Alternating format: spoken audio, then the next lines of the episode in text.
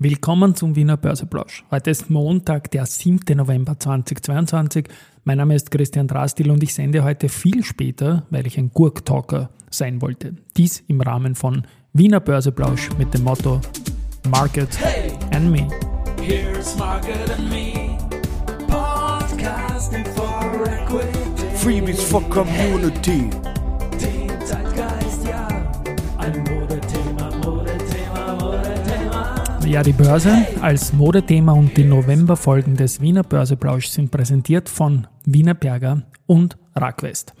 Der Blick auf den Markt ist heute sehr spät, aber erfreulich. Der ATX TR, der ist jetzt rund um die Schlusskurse bei 6.625 Punkten mit 1,56% im Plus. Und auf der Gewinnerseite haben wir erneut die Lenzing mit plus 6,7% nach dem 17% Move am Freitag, dann die UBM mit plus 5%, die Agrana mit plus 4%, die Adico Bank auf der Verliererseite mit minus 4%, Kapsch mit minus 2,9% und Marinomed mit minus 2,8%.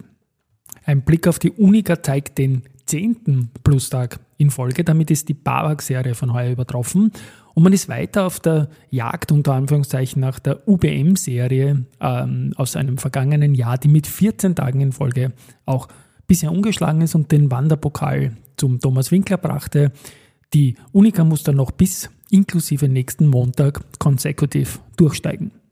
Stichwort Wanderpokal, da wird es jetzt einen weiteren geben und zwar für die meistgehörte Börse-People-Folge. Da ist es jetzt so, dass per Ende November ein Number One Award für die Nummer 1 vergeben wird und danach geht es weiter, dass derjenige oder diejenige, die diesen Wanderpokal bekommt, den Number One Award bekommt, auch den Wanderpokal bekommen wird. Und der Number One Award, der bleibt für das Jahr 2022 natürlich im Besitz. Aber, wie der Name Wanderpokal sagt, der kann wandern. Und damit wird diese Geschichte auch hot bleiben. Im heutigen Tagespodcast hatte ich den Michael Dickstein zu Gast, der mit Duracell auch Partner der Plauderläufe ist, zum 251er der Wiener Börse. Da werde ich wieder 251 Kilometer laufen. Und 3 Läufe habe ich schon hinter mir mit der Marianne Kögel, dem Stefan Kratsch und der lieben Maria Hinnert. Heute Nachmittag habe ich auch noch 2 weitere Podcasts im Börse-People-Bereich gehabt und zwar mit der Julia Resch von der Wiener Börse und dem Robert Kleedorfer von Kurier und dem Podcast-Kollegen mit ziemlich gut veranlagt, den er mit dem Rüdiger Landgraf gemeinsam macht. All die werden natürlich im Rennen auch mitspielen dann um den Number One Award und um den Wanderpokal. Und weil ich diese Termine hatte und auf den Gurktaler Kurs zu warten, Gurktaler ist ja am Freitag um 77,88% gefallen, hat heute ein bisschen länger gedauert und dann habe ich auch gleich auf die Schlussrunde gewartet, den Gurktaler Kurs haben wir schon dann gegen 14 Uhr gehabt. Aber noch kurz die Geschichte, wie gesagt, 77,88% minus ohne Unternehmensnachrichten am Freitag in der Gurktaler Aktie von 31 auf 6 Euro. Das ist dann so passiert, dass da 4.080 Euro Handelsvolumen waren und ich habe natürlich bei der Wiener Börse und beim Unternehmen gefragt. Es gab also keinerlei News. Es ist auch so, dass es da eine Gepflogenheit, Serviceleistung von der Wiener Börse gibt, dass man bei erweiterter Wohler durchaus sich da bemüht, diesen Kursvorfall auch zu stoppen. Da werde ich dann dazu was in den Shownotes verlinken. Auf jeden Fall alles hochspannend.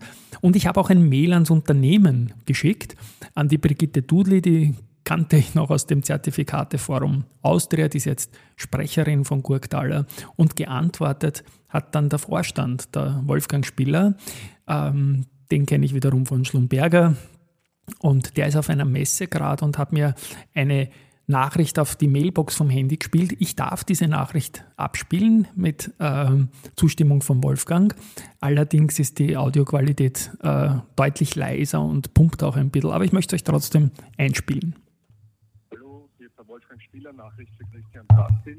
Ich hoffe, es geht dir gut.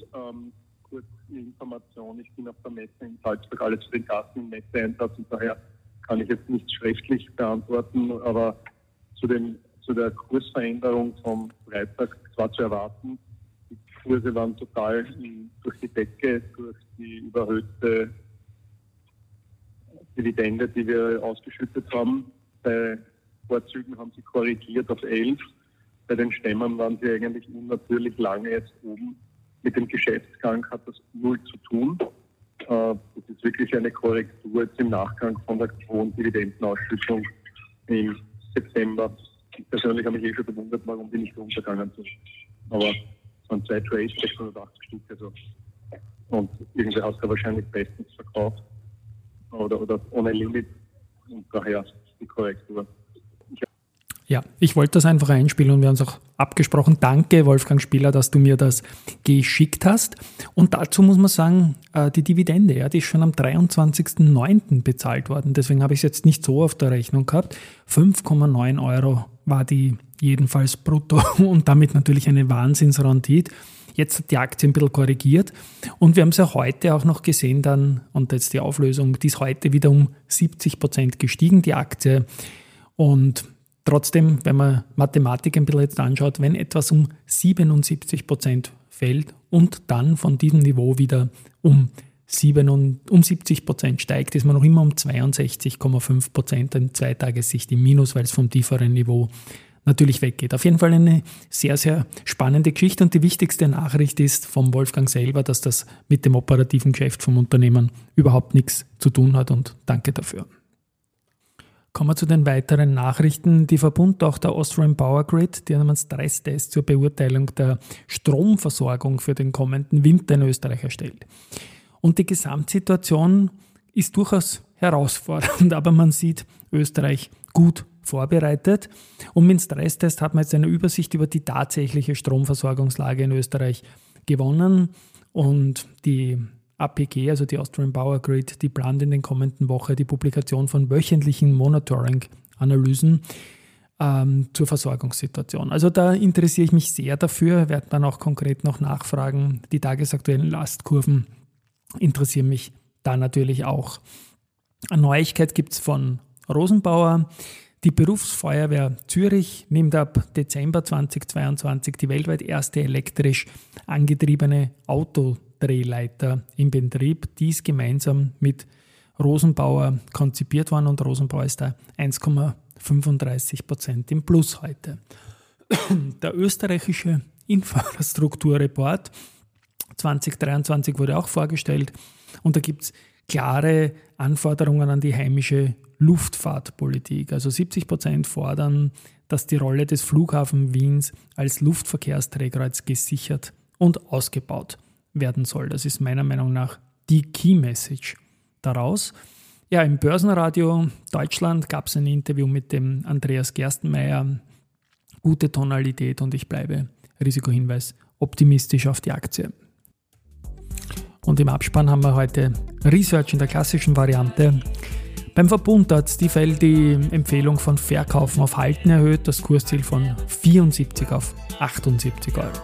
Die Deutsche Bank bestätigt den Verbund mit Halten, reduziert das Kursziel von 87 auf 77 und Oddo BHF ist ein bisschen bullischer, bekräftigt den Verbund mit neutral, geht mit dem Kursziel aber von 110 auf 90 € retour.